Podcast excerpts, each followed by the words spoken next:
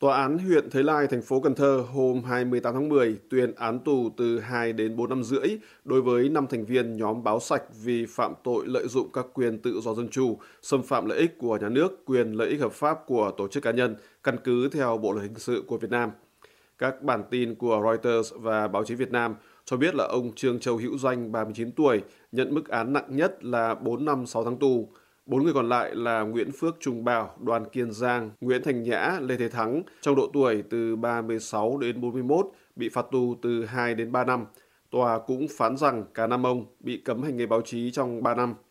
Báo chí trong nước dẫn lại quan điểm của tòa xác định rằng năm thành viên của nhóm báo sạch đã đăng nhiều bài viết sai sự thật lên mạng, gây ảnh hưởng nghiêm trọng đến các tổ chức cá nhân. Như VOA đã đưa tin, 5 người kể trên lập ra nhóm báo sạch trên Facebook hồi năm 2019 và nhanh chóng gây nhiều tiếng vang, đạt được lượng theo dõi khổng lồ do họ đăng nhiều tin bài về các sai phạm của các quan chức tham nhũng cũng như của một số doanh nghiệp ở Việt Nam. Không ít độc giả của báo sạch nhận xét rằng nhóm có những bài viết rất thẳng thắn, có những bằng chứng rất xác thực. Hồi tháng 12 năm 2020, ông Trương Châu Hữu Danh bị bắt. Hơn 4 tháng sau, tiếp tục có 3 thành viên nữa của báo sạch bị bắt riêng ông Lê Thế Thắng được tại ngoại. Trả lời phỏng vấn của VOA chỉ một ngày trước khi bị bắt, ông Danh nói rằng ông thường viết về các sai phạm cụ thể của các quan chức địa phương và không liên quan đến chế độ hay thể chế. Vì vậy, ở thời điểm đó, ông không tiên liệu rằng mình sẽ bị bắt. Ông Danh thậm chí còn cho rằng việc làm của ông và của nhóm nên được khuyến khích. Tuy nhiên, theo tường thuật của báo chí bị nhà nước Việt Nam quản lý, bản án của phiên tòa diễn ra từ ngày 27 đến 28 tháng 10 viết rằng các bài viết của ông Danh và đồng phạm tuy không sử dụng hình ảnh câu chữ rõ ràng mang tính chống phá, nhưng qua cách thức nội dung trình bày đã khiến dư luận tin vào bài viết là đúng. Hệ quả là có nhiều người vào bình luận bày tỏ cảm xúc, chia sẻ, công kích, sử dụng ngôn từ khó nghe đối với các tổ chức cá nhân vẫn theo bản án. Điều đó cho thấy là các bị cáo có ý đồ mục đích lôi kéo các đối tượng xấu tham gia bình luận chống phá đường lối chủ trương của Đảng, Nhà nước, bản án khẳng định. Tại phiên tòa, hội đồng xét xử cho rằng hành vi của các bị cáo gây ảnh hưởng nghiêm trọng đến vai trò uy tín của lãnh đạo đảng, nhà nước, chính quyền địa phương, gây hoang mang nghi ngờ, mất niềm tin trong nhân dân, gây bất ổn xã hội. Cũng đưa tin về phiên tòa, song bản tin của Reuters trích lời ông Phil Robertson, phó giám đốc tại châu Á của tổ chức Human Rights Watch, tức là theo dõi nhân quyền, nói rằng Việt Nam không được đối xử với báo giới như thể họ là kẻ thù của nhà nước.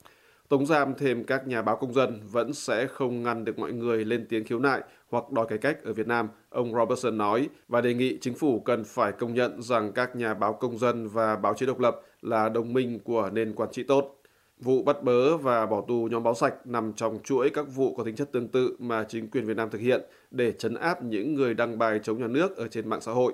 Việt Nam lâu nay bị chỉ trích về việc chính quyền kiểm soát chặt chẽ thông tin báo chí và không khoan nhượng với các hành vi chỉ trích. Các phiên tòa xét xử giới bất đồng và các nhà hoạt động ở Việt Nam cũng thường bị các tổ chức bảo vệ nhân quyền xem là bất công vì họ cho rằng ở Việt Nam không có nền tư pháp độc lập. Phát biểu tại hội nghị cấp cao Đông Á vào tối ngày 27 tháng 10,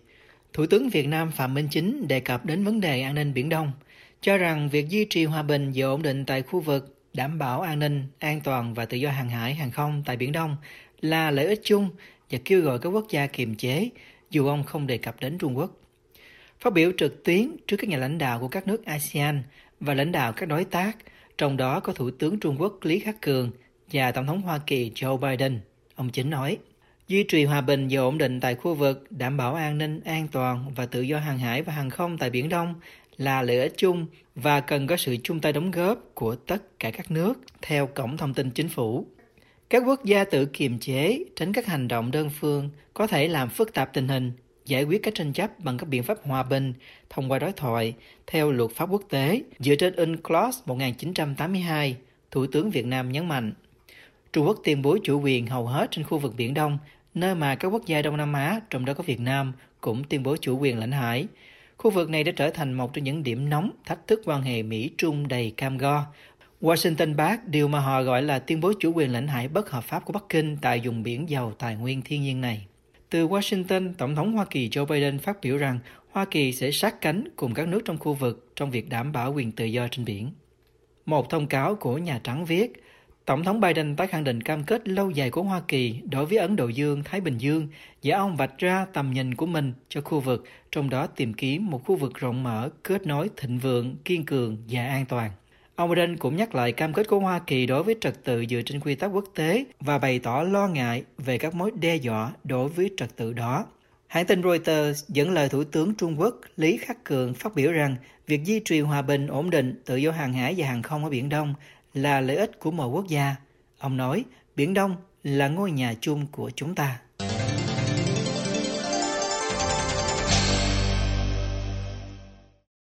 Tại phiên điều trần về nạn buôn người toàn cầu hôm 27 tháng 10, dân biểu Hoa Kỳ Christopher Meade đề nghị đưa Việt Nam xuống bậc 3, Tier 3, vì có các vụ đưa lậu người ra nước ngoài trong thời gian vừa qua. Dân biểu Smith nói trong phiên thảo luận được truyền trực tiếp từ Hạ viện Mỹ ở thủ đô Washington. Uh, Ông nói, tôi tin rằng Việt Nam nên bị đưa xuống Tier 3, chủ yếu là do nạn buôn bán lao động. Trong bài phát biểu tại buổi điều trần, dân biểu Smith nói rằng nạn buôn bán người lao động ở Việt Nam là nghiêm trọng. Ông nhắc lại vụ The Wusa vào năm 2000 khi gần 250 công dân Việt Nam bị các doanh nghiệp nhà nước đưa sang American Samoa, nơi bị hành hung bóc lột nhưng sau đó được chính phủ Hoa Kỳ giải cứu. Ông nói, một trong những trường hợp đầu tiên áp dụng luật bảo vệ nạn nhân buôn người TVPA của Hoa Kỳ là vụ Debusa ở American Samoa. Giới chức Việt Nam là thành phần đồng lõa trong tội phạm lao động cưỡng bức. Họ không hề thay đổi trong việc thừa nhận tình trạng này hoặc giúp đỡ nạn nhân. Ông Alex Tia, tổng giám đốc của tổ chức Global Fund to End Modern Slavery, còn gọi là GFEMS, phát biểu. Our work in Vietnam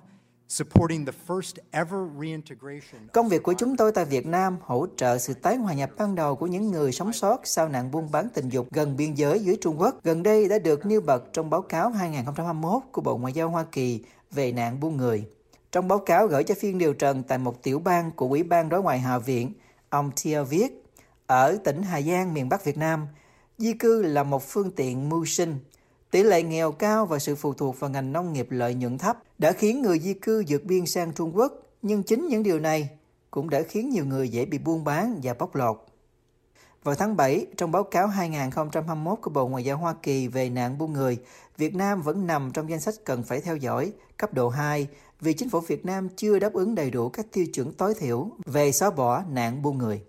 Theo Bộ Ngoại giao Hoa Kỳ, Việt Nam được đặt miễn của Tổng thống để không bị xếp hạng 3 năm nay vì chính quyền đã đầu tư đầy đủ nguồn lực để soạn thảo một kế hoạch mà nếu được thực thi thì có thể sẽ là những nỗ lực đáng kể để đáp ứng các tiêu chuẩn tối thiểu.